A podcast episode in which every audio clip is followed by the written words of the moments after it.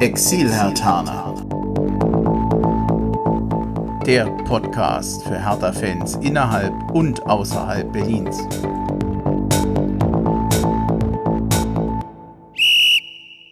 Hallo Hertha-Fans in Berlin, in Brandenburg und weiter weg. Hallo Exil-Hertaner. Ich bin Bremchen. Ich begrüße euch einmal mehr beim Exil-Hertaner Podcast hier aus Hessen, aus dem Rhein-Main-Gebiet. Und neben mir sitzt der netteste, vielleicht auch gut aussehendste Pankower und Pizzaverkäufer der Welt. Stefan, hi. Oh je. Jetzt habe ich komplett durcheinander alles geredet, ne? Guten Abend. Äh, ja, danke für die freundliche Anmoderation. Äh, mir war eigentlich nur wichtig, dass Panko jetzt am Ende hier rüberkommt. Die anderen Komplimente, ja. Lass mal im Raum stehen. Äh, geht ja jetzt weniger um mich hier. Genau. Für die, die mich jetzt vielleicht schon zweimal gehört haben, ich bin der Panko aus der Runde. Äh, dann haben wir noch den weltbesten Feuerwehrmann, dann der Feuerwehrmann der Welt, den Dennis. Ja, hallo. Da bin ich mal Ja. wieder. Grüß dich. So, wir versuchen jetzt irgendwie zusammen das aufzuarbeiten, was da am Wochenende in Augsburg passiert ist, unter vor meinen Augen sozusagen. Ich war ja in Augsburg, habe dann verlängertes Wochenende verbracht. Augsburg ist eigentlich ganz nett, wenn man nicht zum Fußball geht und wenn man sich nicht ein 4 zu 0 anguckt. Hm. Ich war fleißig in letzter Zeit. Drei Aufnahmen in fünf Tagen hatten wir gehabt. Die letzte Aufnahme, die war letzte Woche, Dennis mit dir und mit dem Martin. Ja. Äh, dann hatten wir einen Tag später nochmal eine Aufnahme mit dem Pascal und mit dem Steven. Da ging es im weitesten Sinne ums Stadion. Heute haben wir sozusagen einen gefühlten dritten Teil, aber die, äh, ja, mehr oder weniger die, die Bedingungen sind andere. Damals haben wir noch gesagt, Czovic steht unter Druck. Und inzwischen muss man leider sagen, dass dieses Experiment Czovic nach diesem Spiel in Augsburg eigentlich gescheitert ist. Ähm, spricht aus eurer Sicht noch irgendetwas dafür, dass er Bisher gibt es ja immer noch keine Entscheidung gegen Czovic, zumindest keine äh, offizielle vom Verein. Gibt es von euch irgend noch einen Grund zu sagen, man sollte noch an ihm festhalten und ihn am Donnerstag nochmal ins Stadion auf die Bank setzen? Also, ich hau mal rein. Ähm, ganz rational betrachtet eigentlich nicht. Also menschlich äh, finde ich es schade, aber das hatten wir schon oft angesprochen. Sympathischer Typ und ich hätte es ihm echt gegönnt, ähm, auch von dem, was er alles mitgebracht hat, von seinen Erfolgen mit den Junioren und alles und der U23. Aber ganz rational betrachtet, wenn man mal so die ganzen Signale sieht, die so in den letzten Wochen und bei den Spielen so rüberkamen, sei es nur die Leistung als auch äh, Bemerkungen in Interviews und jetzt dieses Spiel und auch dieses Konsternieren danach, ich glaube, der Drops ist gelutscht. Ich kenne auch ähm, keine Stimme oder ich habe, glaube ich, einen Kommentar mal in einem Hertha-Blog gelesen, der noch pro Czovic war. Ansonsten von den Pressemeldungen und auch so von den Fanstimmen, wo man sich halt so rumtreibt, also alle ganz klar gegen, gegen Czovic. Ähm, ich habe es jetzt weniger als noch irgendwie so wütend empfunden, ne? sondern Mhm. eher so, oh Mensch, nimmt den armen Jungen da jetzt bloß raus, der ist Ja. ja vollkommen überfordert. Die Wut, so habe ich es wahrgenommen, wenn man das Wort jetzt äh, auswählt, richtet sich dann eher gegen das Management, in erster Linie gegen Preetz, aber auch gegen Bauer, wie ich finde, der da doch stärker in die Schusslinie gerät aktuell. So ist meine Wahrnehmung. Ja. Ja, das stimmt. Wenn ich noch was sage, der, der Czovic wird gar nicht so zerhackt, sondern eher so dieses, ist schade, Genau. hat nicht funktioniert, ähm, guter Mann, aber genau was du auch sagst, habe ich gelesen, dass man sich überlegen sollte, ob man ihm das antun sollte, Genau. äh, im heimischen Stadion nochmal gegen Dortmund auf der Bank zu sitzen. Nicht, dass er da gnadenlos ausgepfiffen, ausgebucht wird, weil das hat er letztlich dann doch nicht verdient. Ja. Auch wenn er gescheitert ist als Trainer mit den Profis. Wir könnten jetzt wahrscheinlich die ganze Zeit über dieses Augsburg-Spiel schimpfen und wir würden viele Sachen finden, die uns auffallen würden, über die man sich wahrscheinlich aufregen kann. Vier Gegentore haben wir bekommen. Bei zweien hat man manchmal den Eindruck gehabt, das war Slapstick, was da passierte. Man hat eigentlich gemerkt, wie eine Mannschaft mehr oder weniger gefühlt auseinanderbricht. Das äh, war ja gegen Union schon schlimm und jetzt gegen, gegen Augsburg ging ja eigentlich gar nichts mehr. Ich, mir, lieg, mir liegen mal zwei Sachen am Herzen bei der ganzen Schimpferei. Ich würde gerne mal zwei Ausnahmen machen und zwei Leute da rausnehmen. Das Jetzt ist einmal da, das ist einmal Darida, Ja. der für mich Mhm. am Sonntag einer der wenigen Spieler war, auch in Unterzahl. Der Mann ist gelaufen, gerannt, der hat tatsächlich noch Pässe gespielt an einem Tag, wo die meisten Spieler oder das gesamte Ähm, Team ja eigentlich ziemlich neben sich stand und ich fänd's eigentlich gemein, so den Darida da jetzt mit über, über den Kamm zu scheren, der wirklich unter den Bedingungen, die da waren, noch ein recht ordentliches Spiel gemacht hat. Dazu kann ich was sagen. Ich habe bewusst mir gerade mal hier die Zahlen rausgesucht vom Spiel.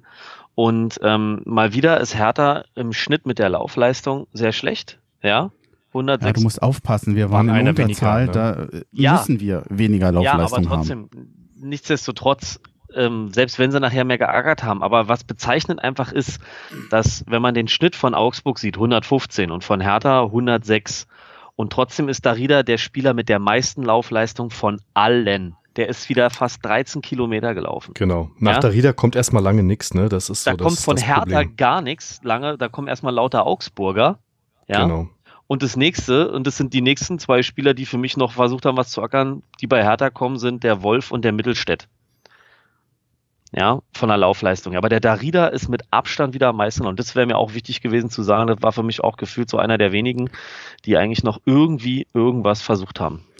Bei Wolf weiß ich nicht ob ich deiner Meinung sind, aber bin, aber der zweite, den ich ganz gerne noch erwähnen würde, ist Schmarsch, der in Unterzahl reinkommt, sein erstes Spiel macht, junger Keeper beim 3-0, ich weiß, sieht vielleicht nicht optimal aus, aber ich glaube, das ist wirklich der allerletzte von den Leuten, die da auf dem Platz waren, war der an dieser äh, Schuld hatte und der ja zum Teil auch von seinen Vorderleuten ziemlich äh, im äh, Stich gelassen wurde.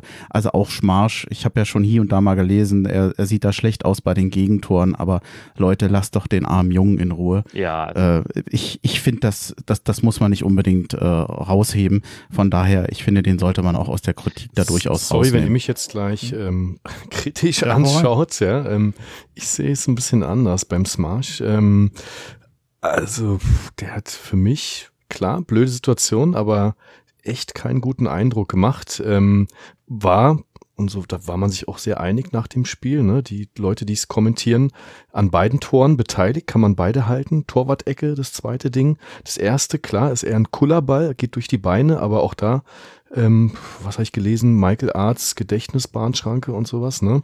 Also ja, sein erstes Spiel, aber ich muss sagen, man kommt ja ein Gefühl, wenn man einen Kicker sieht oder einen Torwart, ganz kurz, ne? Ähm, und ja, ich war irgendwie das, eher das beim war Burchard gestern gewesen, nicht ne? unser Problem. Der Punkt war doch gestern, ob wir nach den schlechten, nach der schlechten Leistung gegen Union, nach, ob wir nach den wenig Punkten, die wir bisher haben, jetzt irgendwo mal ein Spiel geliefert bekommen können, ja. bekommen, wo es, wo man sehen kann, dass Hertha sich vielleicht bessern kann, dass es auch mit Czovic nochmal irgendwo eine Hoffnung nach oben geht. Und die haben wir gestern nicht bekommen. Okay, aber jetzt mal zum Keeper zurück. Nun geht's aber weiter. Ne? Wir spielen es gegen den BVB am Wochenende. Jahrstein ist gesperrt. Kraft hat eine, ähm, eine Verletzung, die wahrscheinlich nicht ähm, so wie man liest, bis Wochenende, bis zum Wochenende auskuriert sein wird. Das heißt, äh, dann ist der Junge äh, wieder im, im Tor, ne? Und ähm, von daher, also ich habe da jetzt erstmal nicht so ein, so ein gutes Gefühl, wenn ich den jetzt im Tor sehe gegen Borussia Dortmund. Gut, das, das hätten wir aber auch äh, unabhängig von dem Auftritt in Augsburg, weil man halt jetzt sagt, oh Gott, jetzt muss der dritte Torwart da ganz frisch rein. Er ist man kann sicherlich das kritisieren, aber man kennt auch seine Leistung aus den Mannschaften davor, wo er gespielt hat bei Hertha, also die ganzen Jugendmannschaften und sowas. Ähm, das war jetzt einfach extrem bitter. Ich sag mal so, ich glaube, ein beschisseneres Debüt kann man nicht haben, in so einer Phase reinkommen, wo die gesamte Mannschaft so eine Leistung bringt. Ähm, rein isoliert betrachtet, ja, sind es Dinge, die man als guter Torwart halten kann, korrekt. Aber die Umstände, so ein Debüt zu feiern bei so einem Spiel, wo die auch die Situation innerhalb der Mannschaft anscheinend überhaupt nicht stimmt, äh, ist der für mich die ärmste Sau auf dem Platz gewesen. Und ähm, ja, ich denke, unter anderen Bedingungen wäre auch sein Auftritt vielleicht besser gewesen. Kommen wir denn wenigstens dahin zusammen, dass all die Probleme, die Hertha BSC in diesem Spiel hatte, leider stellvertretend sind für das, was größtenteils in dieser Saison passiert ist. Schwächen bei Standards. Ja. Wir hatten ausnahmsweise mal keinen Elfmeter bekommen. ja, äh, ja. Schwächen bei Standards und zwar in doppelter Manier, nämlich einmal, wenn wir sie, äh, wenn, wenn Standards gegen uns gepfiffen werden, bei Ecken oder Freistößen sind wir sehr anfällig. Dieses 1 zu 0, das ist ja eigentlich eine verunglückte Flanke. Mhm. Die Abwehrspieler sind nicht mit dabei, der Keeper schläft überhaupt. Das fand ich das besonders Traurige, dass Jahrstein, der Stopp. für mich der, ganz kurz, der, der für mich der Leistungsträger, äh, zumindest diese Saison am konstantesten, auch dann noch so einen Tag raushaut. Ja? Ja, wobei dieser Ball für ihn als Torwart verdammt mies war, weil er eigentlich mit den Augsburgern, die ihn da belagern oder die da stehen, und das war ja, glaube ich, äh, war, das war das ein direkter Freistoß? Ja. Ja. Ja, gut. Ähm, so, Jahrschein, auf den konnte man sich immer verlassen. Jetzt hat er sich da entschieden, auf der Linie zu bleiben und dann geht aber auch kein Hertaner mit. Wäre die Hertaner mitgegangen, wäre die Entscheidung von ihm auf der Linie zu bleiben richtig gewesen, ja. Nur dass dadurch, dass sie ihn alleine lassen, sieht er halt scheiße aus. Er Also- geht halt erst einen Schritt raus, so habe ich es jetzt wahrgenommen, ja. und dann wieder zurück. Ne? Und das zeigt immer so, hm, da fehlte auch bei ihm an der Stelle, und ich unterstreiche das, was ihr vorher gesagt habt, ne? das ist unser Rückhalt, unsere feste Bank. Da, da hat ein Stück die Entschlossenheit gefehlt, aber auch klar, äh, das fing ja nicht bei ihm an, sondern Naja. wir haben es gerade nochmal uns angeschaut, da waren vier Hertaner, die einfach zurücktraben, ne? Tja. in, in so einer Ja. Situation, wie man es ja auch in anderen gesehen hat. Und das waren ähm, Niklas Stark, das waren Klünter, ähm, es waren Wolf und äh, noch einer, ja. Aber da, da haben die komplett in der Mitte gepennt einfach und der Torwart war verunsichert und dann trudelt das Ding da rein und ich, ich habe es auch gelesen irgendwo, ne? Ich, mir ging es genauso, als ich gesehen habe, oh, Freistoß, oh, Max. Ich hatte ein verdammt schlechtes Gefühl, als ich die Situation vor dem Tor einfach so wahrgenommen habe. Und Ja. dann ist es leider auch so gekommen. In diesem Spiel war zum ersten Mal nach langer Zeit und ich fand das ein bisschen erstaunlich, dass er gleich im Kader war und gleich eingewechselt wurde. Der Kollege Meier. Seit März nicht mehr gespielt, seit einer Woche trainiert und schon wieder auf dem Platz. Ja, das kann man jetzt. das notwendig? Denn ich glaube, ein, der, der Löwen ist dafür ja komplett aus dem Kader geflogen und hat nicht mal schlecht gespielt. Ist der aus dem Kader geflogen? War Er der, war nicht, er war nicht dabei, ja. ja, Das aber, nee, nee, nee, aber ich glaube, der hatte, der hatte eine Erkrankung gehabt, oder? Ja, ich glaube auch, der hat einen Infekt Der gehabt. ist nicht Äh, ne? nein. rausgeflogen, der war erkrankt. Nein, der Ja. Infekt war Karim Rekik. Thomas Kraft hatte eine Wirbelblockade am Hals. Ja. Und äh, Czovic verzichtete auf Löwen komplett im Kader und Luke Bacchio ist dann auf die Bank gekommen. Und neu ins Team kamen Schelbrett, Grujic und Selke. Gut, nur da fehlt uns auch wieder die Trainingseinsicht, ja, um das Thema mal kurz zu halten. Sicherlich nach der letzten Leistung und bei dem, was man von Löwen schon früher mal gesehen hat, fragt man sich, der wäre vielleicht der Richtige gewesen. Genau. Genau. wie ich in diesem Spiel den Wechsel nicht verstanden habe, Schellbrett rauszunehmen und Grujic draufzulassen. Ja, also dabei, bei, so wie Grujic momentan eine, die Form an den Tag legt, ist er nicht der Spieler im zentralen Mittelfeld für ein Unterzahlspiel, sondern das ist der Schellbrett in meinen Augen, ja. Aber hat euch denn Schelbrett in dem Team, Entschuldigung, ne, hat euch der gefallen in dem Spiel?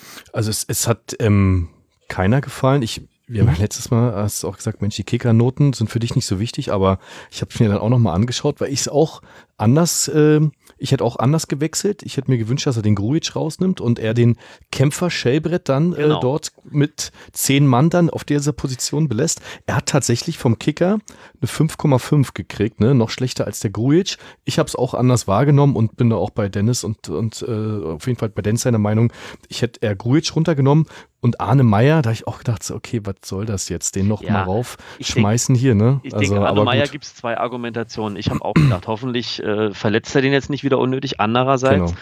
sie wollen ihn wieder auf dem Platz haben und das Spiel schien eh schon aufgegeben. Ich glaube, das hat Grujic, äh, das hat äh, Czovic gesehen, die Mannschaft, da ging gar nichts mehr.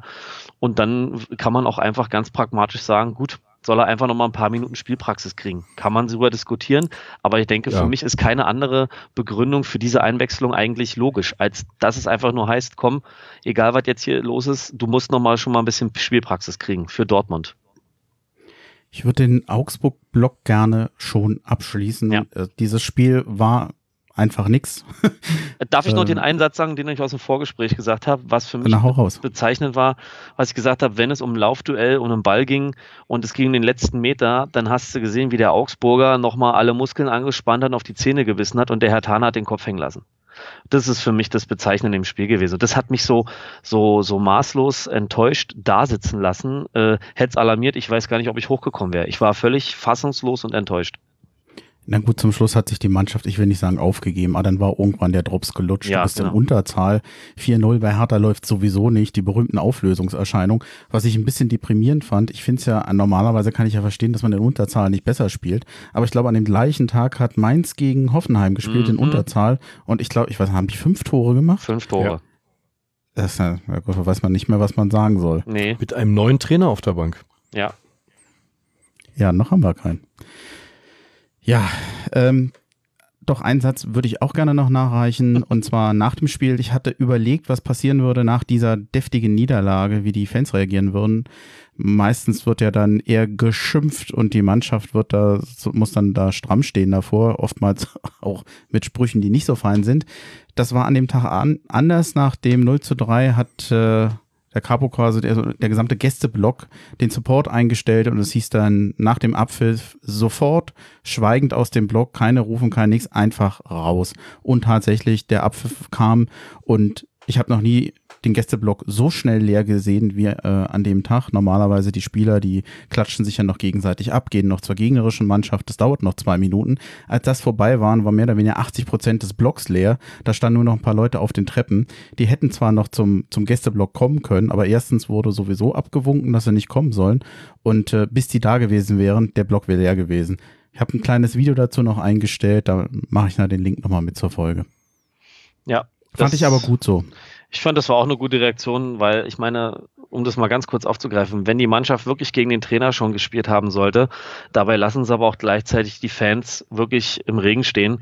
Und deshalb finde ich das auch mal gut, einfach auch mal die Mannschaft stehen zu lassen und zu gehen. Finde ich gut. Besser als Gepöbel und Beleidigung, finde ich, ist manchmal die kalte Schulter zeigen auch mal eine interessante Reaktion. Das Lustige ist, Stand jetzt und heute haben wir Dienstag. Ich hatte eigentlich die große Hoffnung, dass sich bis heute was ändert, aber wir haben keine oder kaum neue Fakten. Ich hatte gehofft, dass es bis heute ein offizielles Statement geben würde, wie es jetzt mit Czovic weitergeht. Was wir haben, ist gar nichts, Spekulation. Ich finde die Situation im Moment ein bisschen merkwürdig. Die, die Spatzen pfeifen das von den Dächern, dass Czovic gehen muss oder soll. Aber niemand schreibt was. Ich finde das komisch. Ich finde das auch gegenüber Czovic eher merkwürdig, es sei denn, man hat ihn schon zur Seite genommen und sagt ihm, pass mal auf, es ist Tja. vorbei, aber wir werden das bei Gelegenheit zusammen präsentieren mit dem neuen Trainer. Ich finde es im Moment ein bisschen komisch. Davon würde ich jetzt auch mal ausgehen. Ähm, dass er schon weiß, äh, woran er ist. Aber das ist jetzt, ich habe da keinen Beleg für, ne? Nur. Wobei er braucht ja bloß.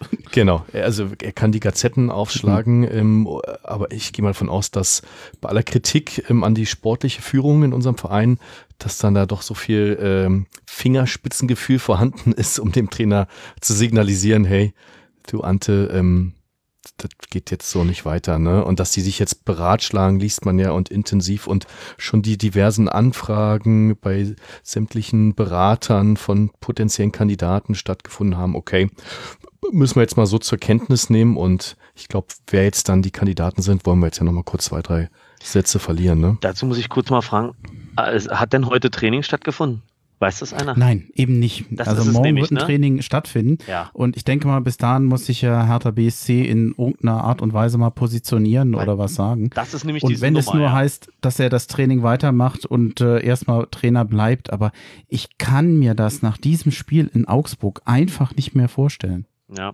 Ich also, auch nicht. Und ich glaube auch, dass, ähm, Entschuldigung, ähm, ja, ja. das Training heute wurde ja abgesagt, ne? Also es wäre ursprünglich geplant gewesen und wurde dann abgesagt, sodass ja jeder jetzt spekuliert hat, okay, heute passiert jetzt heute irgendwas. Ne? Ähm, ja, wahrscheinlich sind sie sich noch nicht ganz klar oder es fehlt noch eine finale Zusage von einer Person, was auch immer. Ne? Man darf ja nicht die Zeitverschiebung mit Amerika vergessen. Genau. Gerade auch die äh, Westküste dann halt, ne? Ist ja noch mal ein bisschen länger. Ach, ist der Kovac in Amerika? Nee, aber der Klinsmann. ah, Mann, ah. okay. Ja. Ja, okay. Ich, äh, noch mal so lustig werde ich heute nicht. ja, also es ist schon komisch, ne? Bei vielen anderen Vereinen äh, geht es ja eher so zack, zack, auch wenn es immer heißt, wir halten an ihm fest, läuft ja im Hintergrund schon viel. Und dann denkt man natürlich schon, dass dann am Montag, okay, Montag läuft noch was, dass dann am Dienstag eine klare Kante kommt, eine klare Ansage. Aber äh, wir warten noch. Ja, das ist ich kann ja mal sehr interessant. Ja ich kann ja mal zusammenfassen, was so Nachrichtenlage ist. Das Einzige, was als verhältnismäßig gesichert erscheint oder gemeldet wird, ist, dass Nico Kovac eigentlich der Wunschtrainer der meisten und auch des Vereins in dieser Saison keine neue Stelle annehmen möchte, wobei man überlegen muss, was der Satz in dieser Saison bedeutet. Stand jetzt. Ob das, ja, schönes Zitat, genau. Stand nein, das heißt ja, dass er sagen könnte, er würde eventuell zum Sommer hin neu anfangen. Der will sich halt, der will erstmal Ruhe haben. Der war bei den Bayern, der ist da beurlaubt worden. Na, mal sehen, was passiert sollte. Lucien Favre ähm, vielleicht ja am Wochenende dann auch schon vor seinem Ausstehen, wenn sie überraschenderweise in Berlin verlieren und jetzt gegen Barcelona. Ähm, mal sehen, ob er dann immer noch dazu steht. Ne? Ja, also Nico Kovac erstmal raus, direkt Nachfolger zu werden. Sollte jemand die Hoffnung haben, dass er noch kommen könnte, dann wäre die einzige Möglichkeit, dass Hertha einen Überbrückungstrainer bis zum Sommer findet und Kovac dann sich vorstellen kann, zur Hertha zu kommen. Auch da gibt's aber keine gesicherten Rückmeldungen, ob er nochmal in Anführungsstrichen jetzt zur Hertha zurückkommen will wer mal bei den Bayern war, hat vielleicht auch andere Ziele beruflich. Hertha ist zwar finanziell im Moment sehr interessant, aber natürlich keine große Nummer in der Bundesliga. Machen wir uns nichts vor. Wer bei den Bayern war, der macht dann eher ähm, Nationaltrainer der USA, ne? Ja, wobei, ich meine, hat, er hat ja jetzt mal erlebt, wie es ist, wenn die Geschäftsführung und die Führung eines Vereins einen nicht unterstützt und nicht hinter einem steht. Ich glaube, bei Hertha wäre das anders. Letztens war es der Funke von Düsseldorf, der über seine Berliner Zeit gesprochen hat. Da ist er damals mit der Hertha abgestiegen. Und eine wirklich sehenswerte Pressekonferenz vor dem Hertha-Spiel hat er damals gegeben.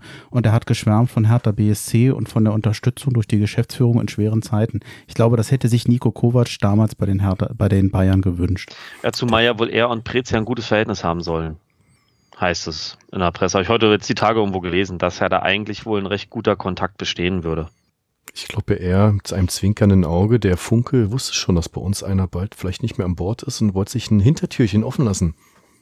Meinst du? Ja, bisher naja, war Funkel nee, noch nicht nee. auf der Liste. Das war einer der wenigen. Der fehlt noch, oder? Ja, um Gottes Willen. Vor dem nicht. hätte ich nicht so viel Angst wie vor Matthäus, um ehrlich zu sein. Ich, denn, da finde ich immer noch dieses lustige Bild, was ja ständig viral geht, wenn irgendwo ein Trainer fliegt mit Peter Neururer, alles klar, ich mach's. Ja. ja. der ist ja jetzt auch wieder frei. Der war ja zuletzt in Wattenscheid, ne? Ich glaube, ähm, sportlicher Leiter mhm. und hat dann wohl auch kurz vorm äh, Bankrott, formuliere ich es mal, ähm, dann das Handtuch geschmissen. Ne? Ja, der hatte eine ganz große Zeit bei Hertha BSC mal vor vielen, vielen, vielen Jahren, der Kollege Neururer. Wobei er eigentlich ein ganz netter ist. Ja, keine Frage. Trotz seiner Vergangenheit bei Gelsenkirchen.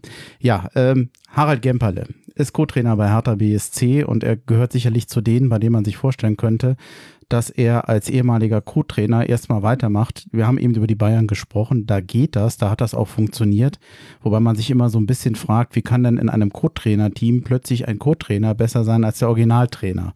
Äh, hatte der vorher keinen Einfluss? Oder also es ist ja schon ein bisschen irritierend, dass ein, ein, ein Flick, der ja vorher auch bei den Bayern schon spielte, offensichtlich nicht genug Einfluss hatte, sozusagen auf die, auf die Mannschaft einzuwirken.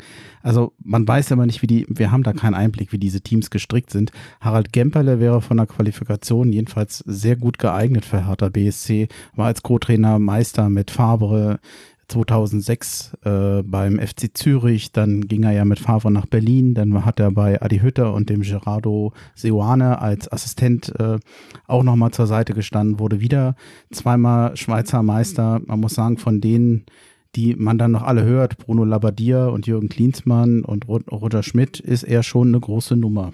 Könntet ihr euch den vorstellen? Oder was wäre euer Favorit? Also prinzipiell könnte ich mir den schon vorstellen. Die Frage ist halt dieser scheinbare Bruch zwischen Mannschaft und Czovic. Betrifft es halt wirklich nur Czovic oder das Trainerteam? Das ist eigentlich die Frage, die sich in dem Moment stellt. Und da ist ja das Beispiel Bayern ja wohl so, dass ja da wohl der Flick ganz separat von der Rolle des der Kovac-Brüder gelaufen ist, ne? Weil es ja auf einmal mit Flick scheinbar funktioniert. Also da muss ja dann das getrennt gelaufen sein, dieses äh, die Art und Weise, wie sie zwischen Mannschaft und Trainer liefen. Ich könnte mir vorstellen, dass es bei uns in der Konstellation ähnlich gelaufen ist. Der Dickhaut war ja so die erste Wahl als Co-Trainer vom Czovic.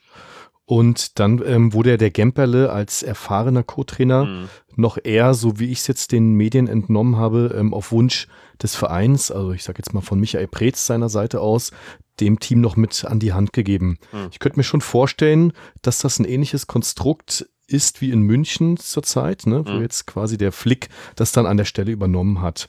Ähm, zum Gemperle nochmal zwei, drei Sätze. Der hat ja auch schon in zwei Phasen ähm, mal eine äh, Interimstrainerfunktion übernommen. Einmal beim FC Zürich. Nach Hertha ist er ja nochmal zum FC Zürich gegangen. Hat dort drei Spiele dann äh, das Team geleitet. Ähm, mit einem Punkteschnitt von 0,7, also war nicht so erfolgreich. Das zweite Mal war bei den Young Boys Bern. Gut, aber du kennst die Situation Ähm, im Moment in Zürich auch nicht. Ne? Genau, kennst du nicht, aber das sind ja Fakten jetzt erstmal, ne? Da hat er das für sieben Spiele gemacht und immerhin Punkteschnitt von 1,3 dann generiert, was mehr wäre, als jetzt Czovic erreicht hat. Das heißt Mhm. nicht, dass es jetzt wieder der Fall wäre, aber er hat die Erfahrung, das spricht für ihn. Aber es lief jetzt auch nicht so super, ne? Kann man jetzt den Daten hier entnehmen. Das war jetzt mal einfach mein Blick. Mir gestern die Trainer unter diesen Aspekten einfach mal angeschaut, auch die weiteren, die jetzt hier noch kommen, Bruno Labbadia und ähm, Roger Schmidt. Was haben die für Stationen gehabt? Wie lange waren die dort? Und wie konstant waren die Leistungen? Und ähm, dabei, muss ich sagen, kam dann bei mir Labbadia und insbesondere Roger Schmidt sehr gut weg, ne? Weil die beide so, so geben es die Daten her, sehr konstante Leistungen bei den Stationen, wo sie waren, abgeliefert haben. Und das spricht erstmal für mich für beide Kandidaten. Plus, dass sie auch vom, vom Alter her, vom Typ Anfang 50 sind, ähnlich wie der Gemperle, also sprich schon noch ein Stück weit eine seniorere Persönlichkeit äh, mitbringen als ein Ante Czovic, der irgendwie immer noch, viele haben ja gesagt, ja Mensch, der ist ja jünger als Dardai, war er ja gar nicht, ist ja ein Jahr älter, ne?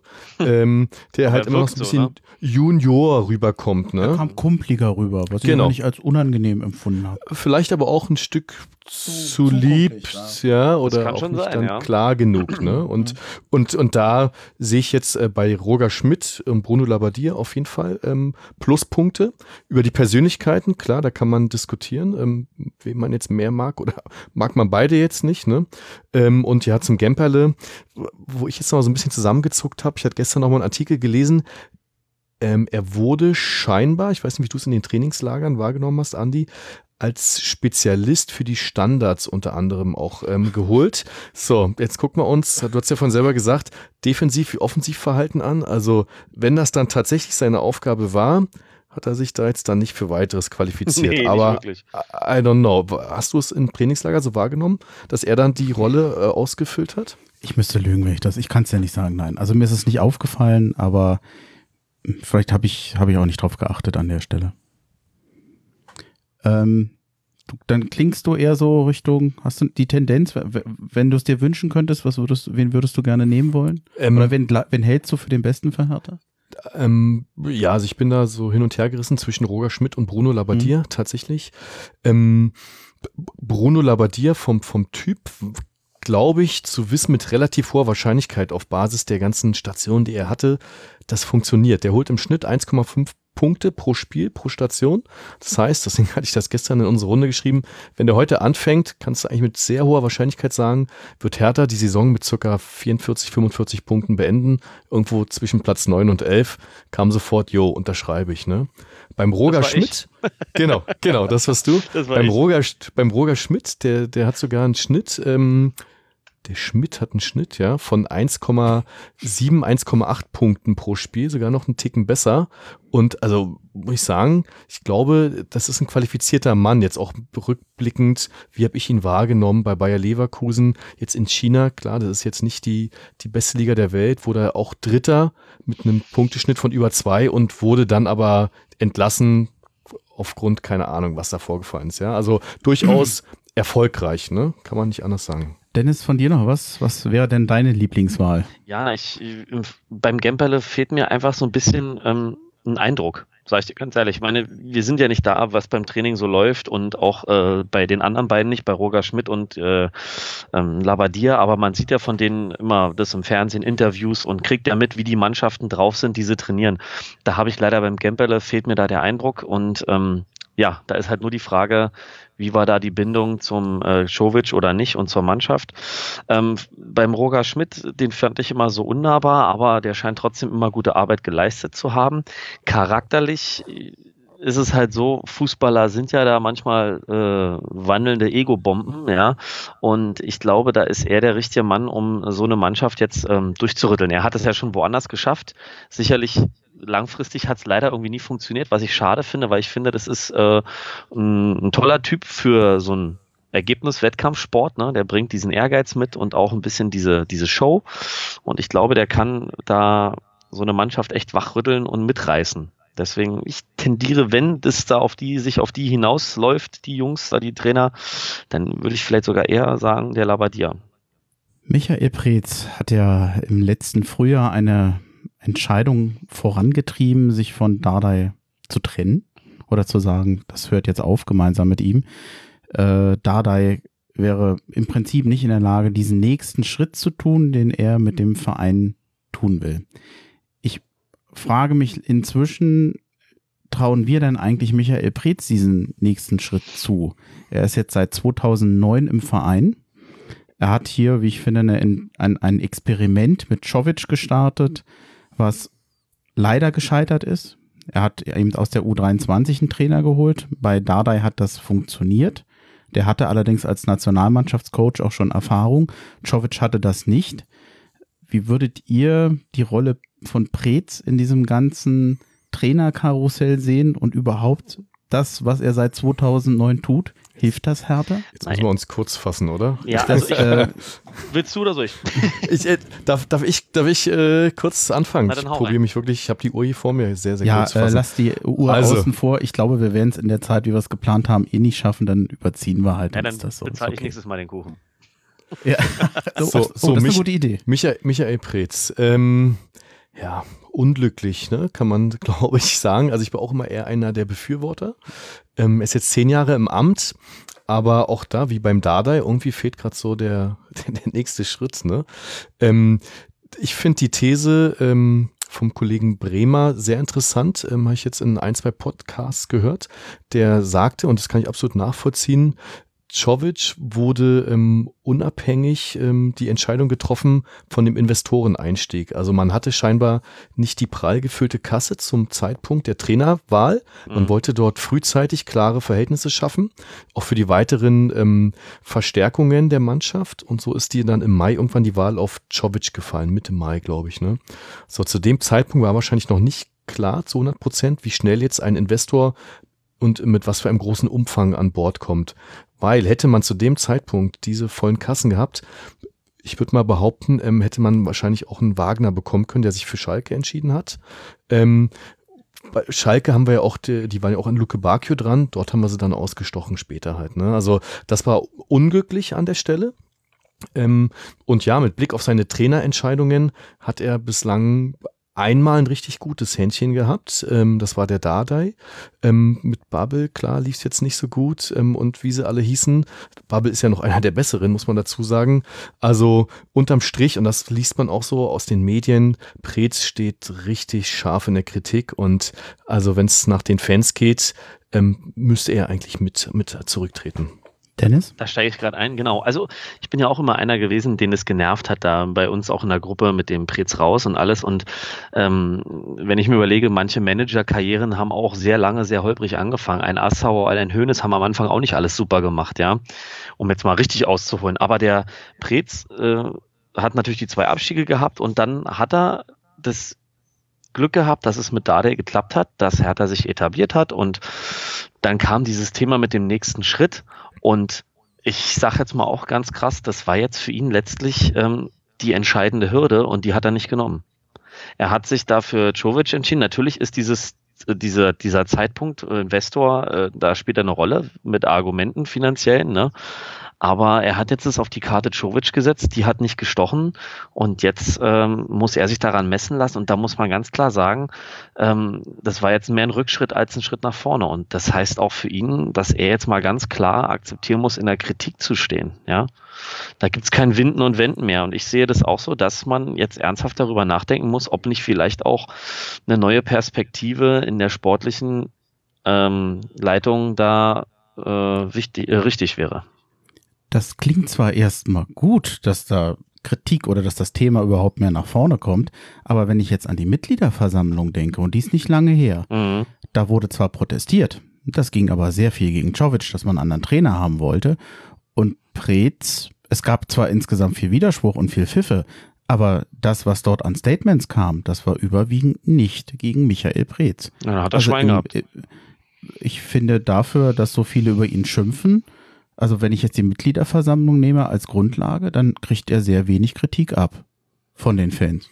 Das, das stimmt schon. Das hat sich jetzt in den letzten Tagen nochmal gewandelt oder mehr an Dynamik bekommen. Zum Zeitpunkt der Mitgliederversammlung, also nach dem Unionsspiel, Mhm. oder äh, Leipzig nach dem Leipzig-Spiel Leipzig war was, was halt der Czovic, der stark in der Kritik kam ne, Mhm. oder in der Kritik war.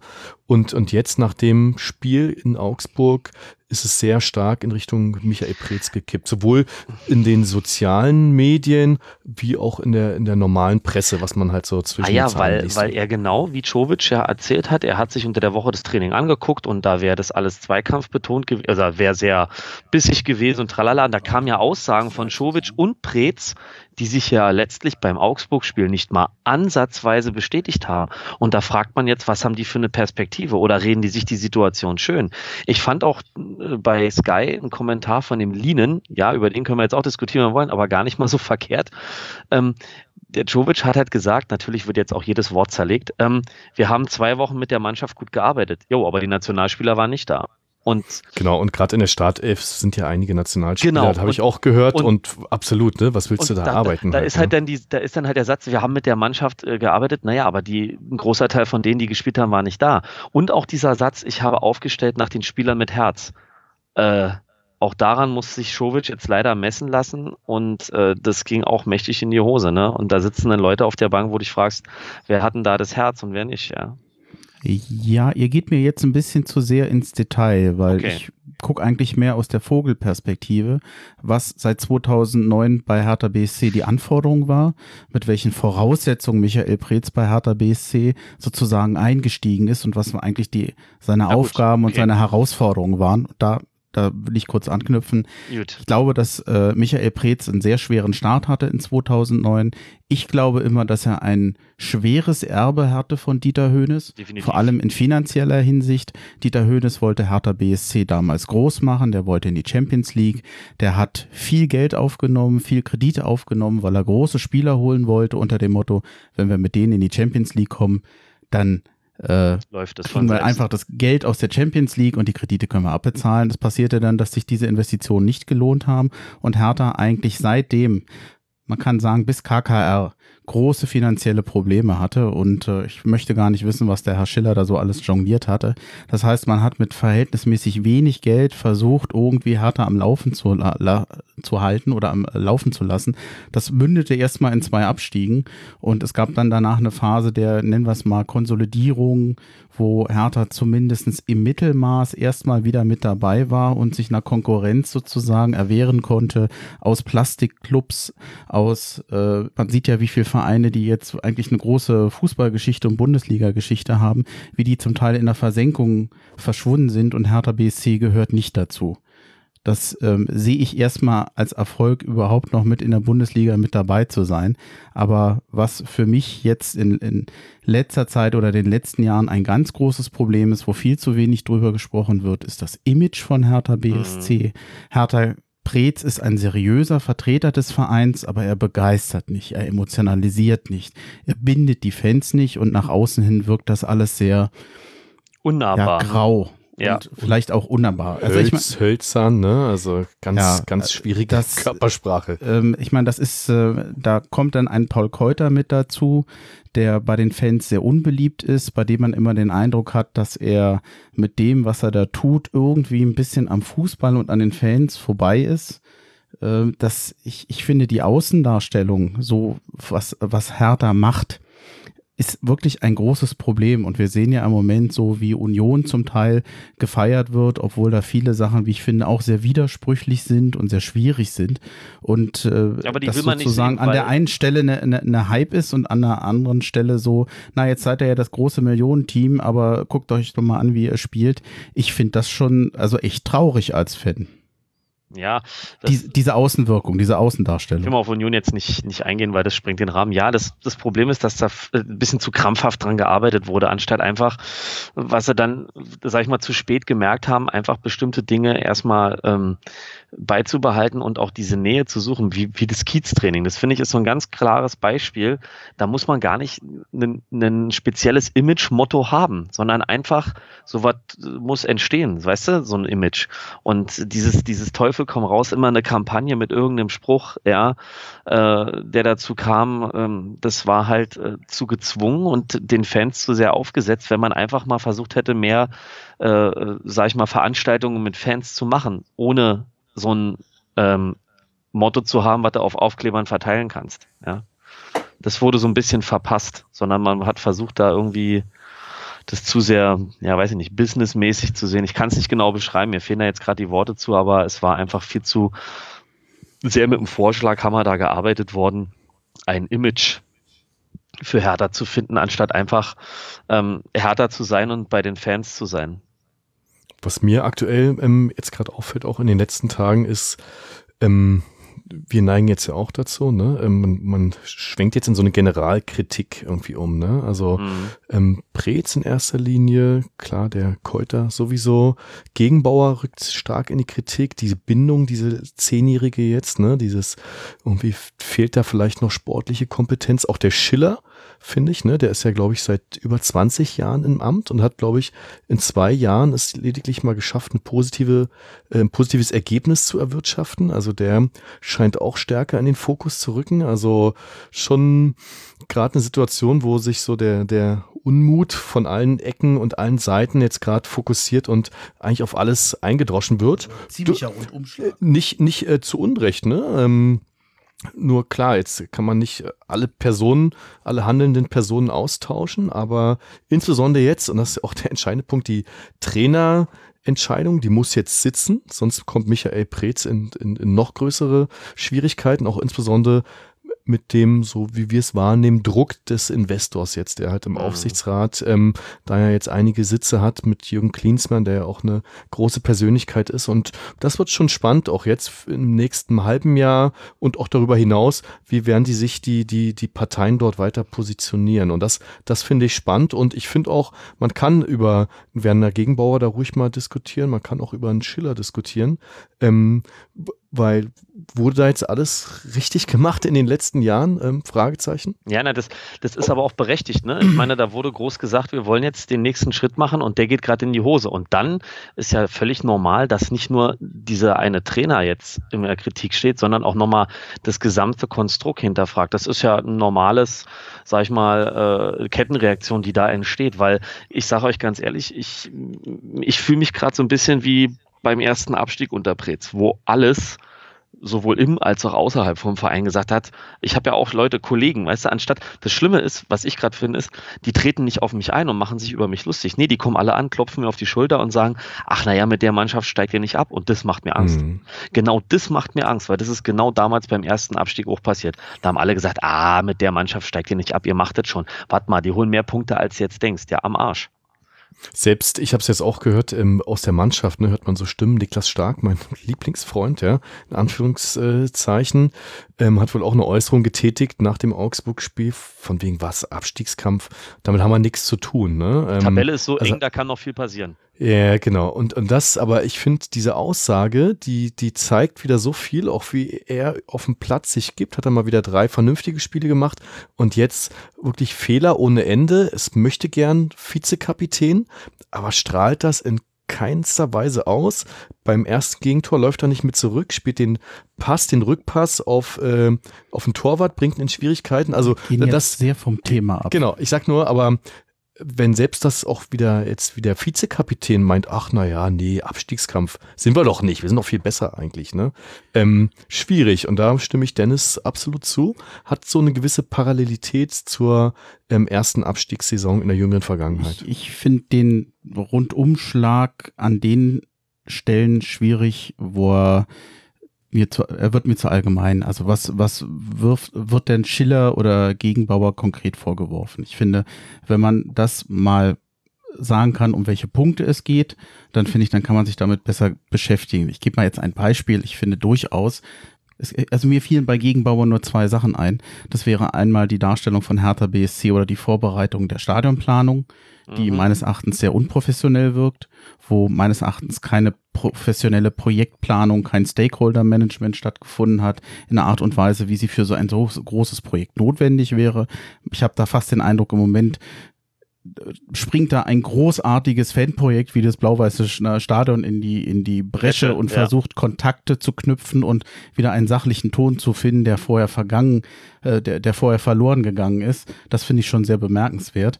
Dann könnte man vielleicht sagen, ist zumindest mal die Nibelungentreue gegenüber Preetz vorsichtig zu hinterfragen.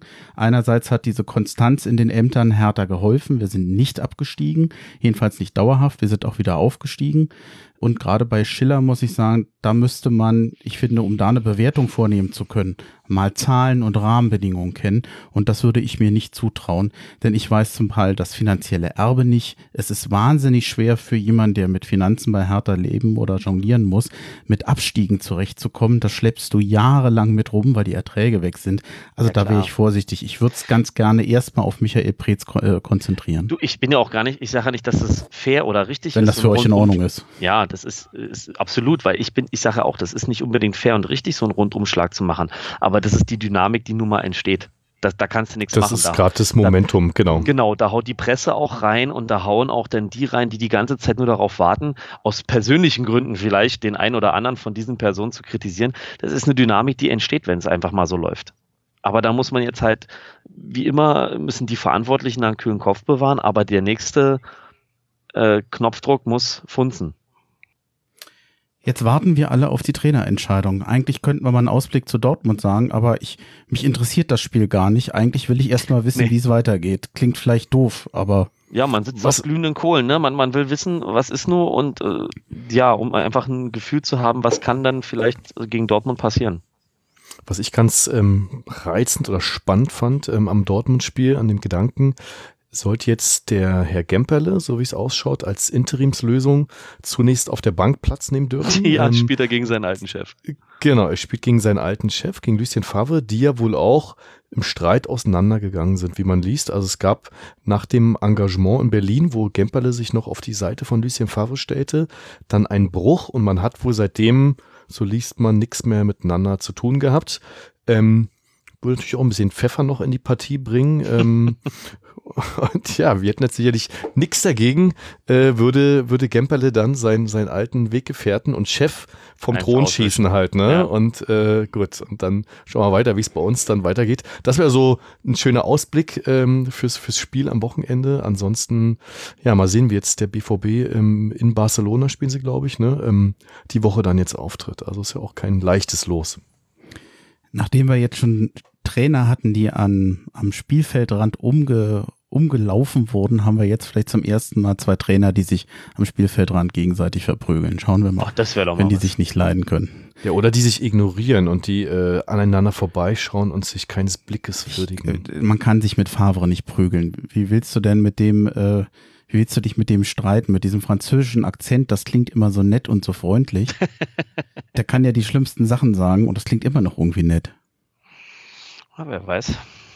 Ja, soll ich euch zum Abschluss dieser Folge noch ein kleines Goodie erzählen? Na dann mach. Na, Aus mal los, Augsburg. Ich bin ja am Hauptbahnhof angekommen und mein ähm, Hotel war dann doch ein Stück weiter, als ich dachte. Und da ich irgendwie nicht mit Koffer in den Gästeblock wollte, habe ich gesagt, habe ich mir gedacht, nimmst dir halt schnell ein Taxi. Und bin dann in meinen Hertha-Klamotten in dieses Taxi gestiegen, äh, habe dem gesagt, wo ich hinfahren will. Und da sagt er dann schon so, äh, sind Sie Hertha-Fan? Ich so, ja. Warum? Dann kann ich sie so nicht fahren. Ich dachte, was kommt denn jetzt? Und dann holte er aus dem Handschuhfach vom FC Augsburg eine Pudelmütze raus, zog die sich auf und meinte, jetzt geht's. Und dann hat er mich gefahren. Ach, wie geil. War aber, war aber nett. Also ich habe mich sehr nett mit dem noch unterhalten und ähm, war überhaupt da sehr nett in Augsburg. Also ich war ja noch zwei Tage da. Und äh, soll ich noch einen, noch einen geben? Einen Ach, hätte komm, ich noch. Einen hast du noch ich, in diesem Hotel, was ich hatte, hatte ich ein Wunder, ein wunderbares großes Zimmer mit einem Nachteil. Ich hatte genau ein kleines Fenster und dieses eine kleine Fenster ging nicht zur normalen Hauswandseite raus, sondern quasi innenliegend. Und vor mir war direkt der Balkon des Nebenzimmers und ich guckte auch nur auf die Balkontür des Nebenzimmers. Soweit konnte ich gucken, also anderthalb Meter.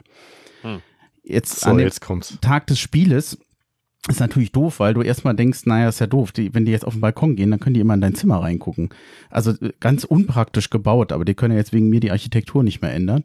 Und äh, tatsächlich irgendwann um 22 Uhr fing dann irgendjemand mit Schweizer Akzent an, laut zu telefonieren und zu rauchen. Also das Rauchen habe ich nicht gehört, aber offensichtlich war es eine Kombination.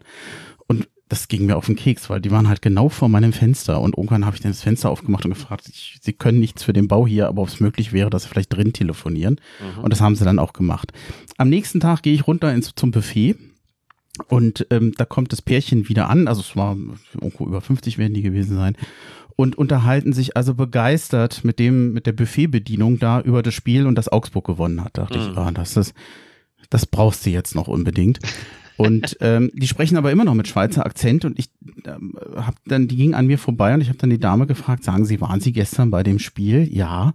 Und da sind Sie extra aus der Schweiz hier hingefahren? Das ist aber weit.